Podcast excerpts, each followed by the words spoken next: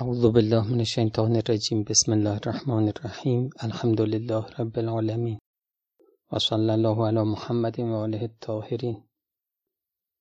درباره انواع ریا بحث شد. ریا در اعتقادات داریم صحبت شد. ریا در اخلاق داریم. اینم صحبت شد. نوع سوم ریا ریا در اعمال و در عبادات. این ریا هم خودش اقسامی داره یا ریا در اصل عمله مثلا نماز کسی بخونه برای اینکه دیگران بگن که این نماز خونه آدم خوبیه. یا در اصل عمل ریا نداره. یعنی اینکه واقعا عمل رو می‌دونه تکلیفشه به خاطر اینکه تکلیفه انجام میده اما در جزءش مثلا در رکوعش در سجودش یا در کیفیتش.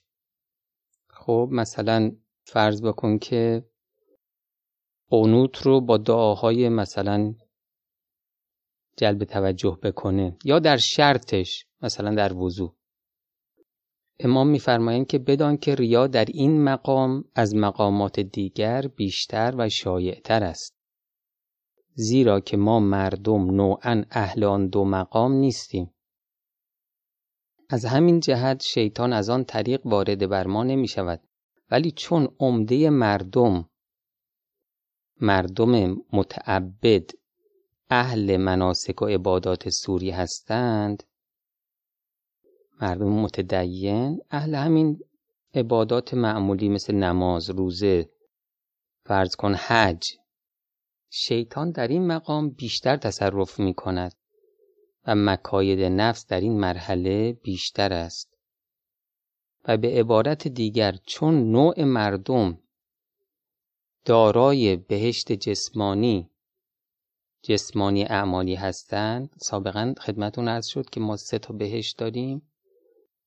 یه بهشت داریم مربوط به اعتقادات یه بهشت داریم مربوط به اخلاق اون پایین در این درجه بهشت همین بهشت اعماله امام میفرمایند که چون نوع مردم دارای بهشت جسمانی اعمالی هستند و از طریق اعمال حسنه و ترک اعمال سیعه دارای مقامات اخروی می‌شوند شیطان از همین راه وارد شده ریشه ریا و سالوس را در اعمال آنها آبیاری می کند.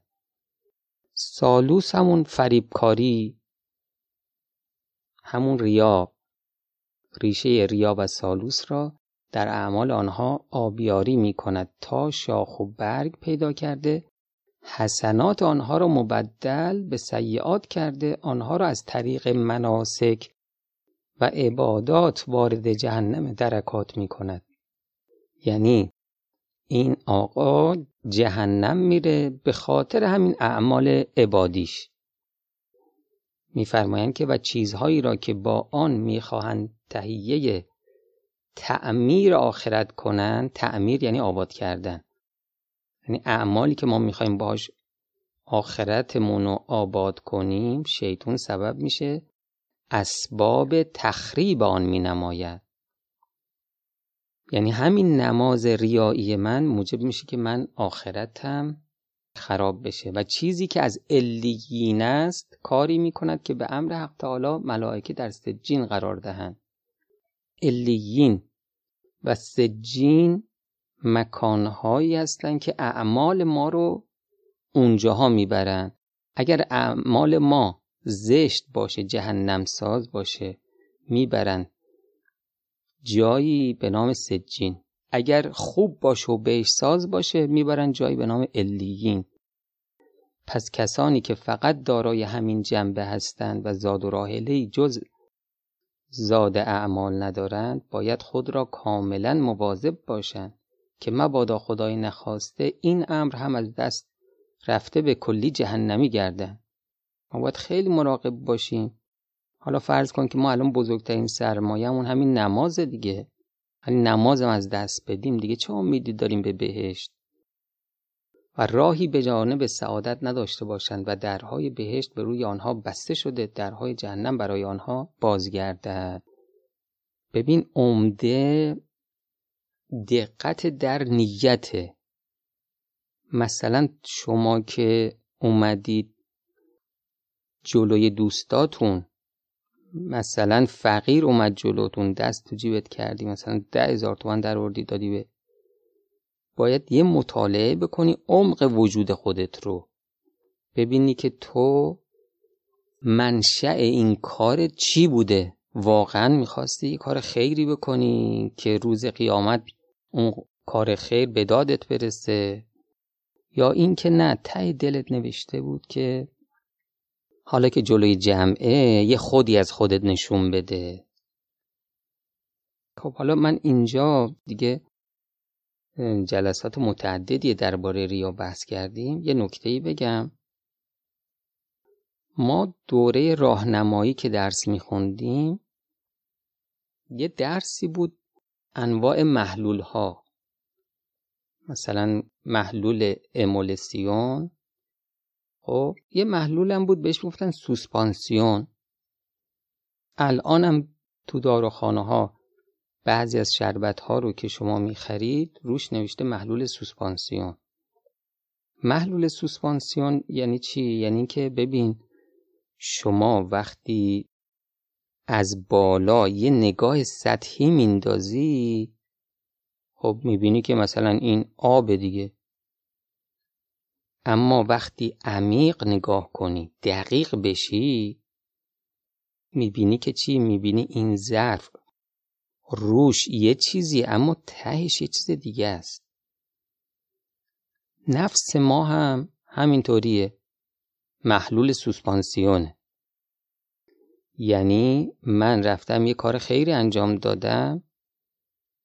ظاهرش اینه که خب من اومدم چیکار کردم؟ امر خدا صدقه دادن خیلی ثواب داره. بسیار آثار زیبایی هم داره. خب من میام این کار انجام میدم.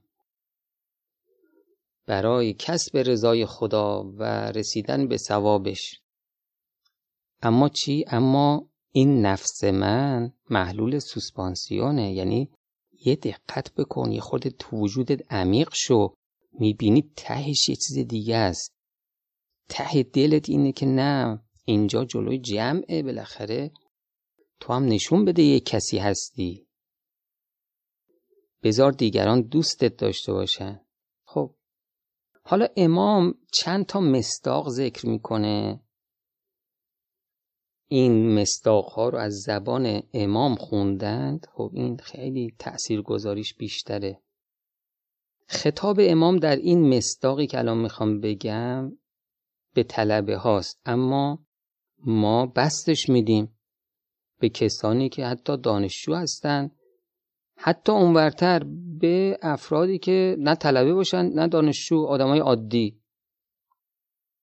امام میفرمایند که مثلا تحصیل علم دیانت که از مهمات اطاعات و عبادات است تحصیل علم دین این بزرگترین عبادات. امام میفرمایند که انسان گاهی مبتلا می شود در این عبادت بزرگ به ریا. در صورتی که خودش هم ملتفت نیست این کارو سخت می‌کنه. به واسطه همان هجاب غلیز حب نفس. خب ریا منشأش حب نفس دیگه. یه حدیثی هست از امام صادق علیه السلام. حب الشیء یعمی و یسم. حدیثش خیلی قشنگه. میفرمایند که دوست داشتن چیزی انسان رو نسبت به نواقص اون چیز کور می‌کنه. خب حالا شما حب نفس داشته باشید. این حب نفس باعث میشه که شما نواقص خودتون رو نبینید. پس گاهی که ریا انسان می‌کنه خودش هم شاید متوجه نباشه که داره ریا می‌کنه. خدمتتون عرض کردم باید عمیق بشه انسان در وجود خودش.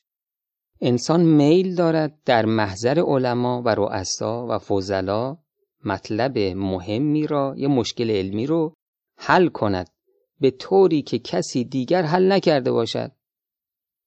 دقت می‌کنین. ببین من حالا هی اینها رو با مثالهای غیر طلبگی هم تطبیق میدم.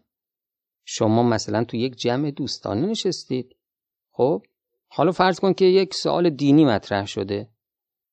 شما علاقه داری که جواب این سوال دینی رو طوری بدی که هیچ کس دیگه ای نتونه بده؟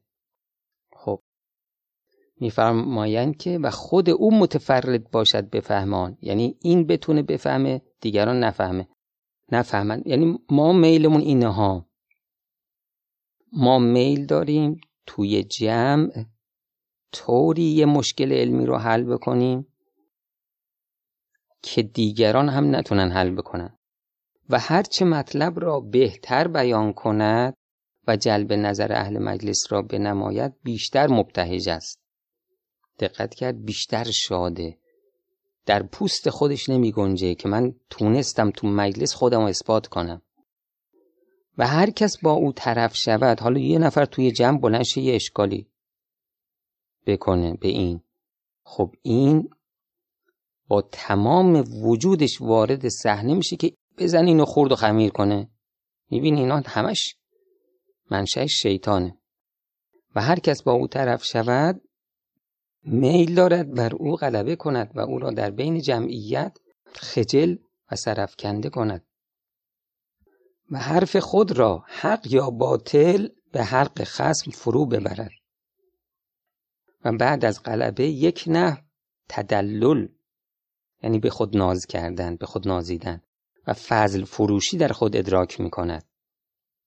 یعنی در خودش حس می‌کنه که من یه چیزیم تافته جدا بافته.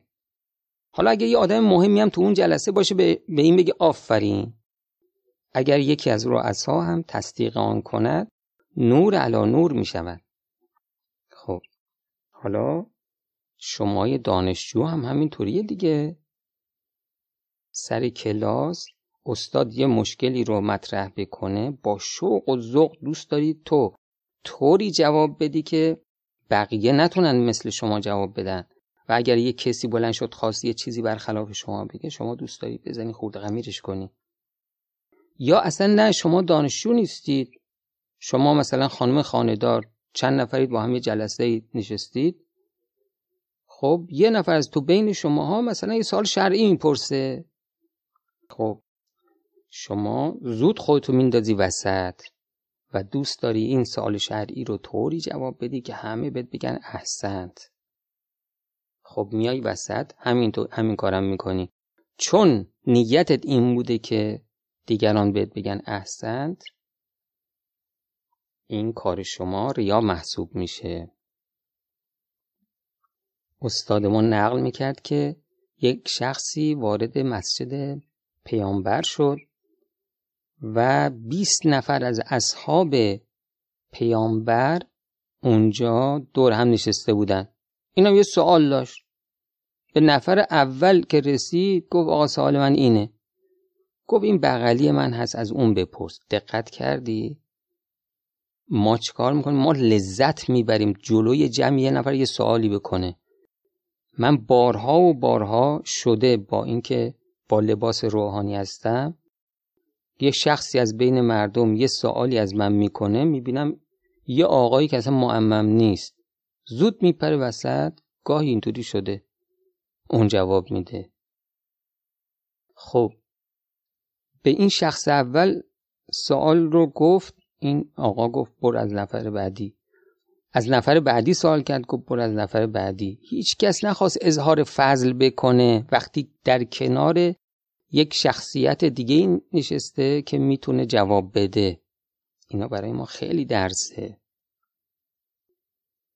بیچاره غافل از آن که اینجا در نظر علما و فضلا موقعیت پیدا کرده ولی از نظر خدای آنها و مالک الملوک همه عالم افتاد. از چشم خدا افتادی بدبخت. از چشم امام زمان افتادی. و این عمل را به امر حق تعالی وارد سجین کردن. این عمل نورانیتی نداره. این عمل عمل آلوده است. شایسته این نیست که بره الیین اینو ببرن سجین می‌برن سجین. اون موقع که خواستن عذابش کنن همین رو تحویلش میدن. یعنی همین عمل صورت عذاب در عالم آخرت بهش تحویل میدن. خودش هم بپرسه اون آتش میگه من همون عملی هستم که فلان روز ریاعن انجام دادی. امام میفرمایند در ضمن این عمل ریایی مخلوط به چندین معصیت دیگر هم بود. مثل رسوا کردن مؤمن نعوذ بالله اینا گناهان کبیر است یه نفر رو جلوی جمع آبروشو ببری زایعش بکنی. این گناه خیلی خطرناکیه. و خار نمودن مؤمن اذیت کردن برادر ایمانی جلوی جمع زایه بشه اذیت میشه. گاهی جسارت کردن و حد کردن از مؤمن یعنی بهش بی احترامی بشه. که هر یک از آنها از موبقات موبقات یعنی این گناه کبیر است. و برای جهنمی کردن انسان خود مستقلند. حالا این شخصی که این وسط اومده خودشو انداخته وسط که خودشو مطرح بکنه از نظر علمی این بحثش ادامه داره. مثالش ادامه داره انشالله جلسه بعد خدمت رو عرض می‌کنم. السلام علیکم و رحمت الله و برکاته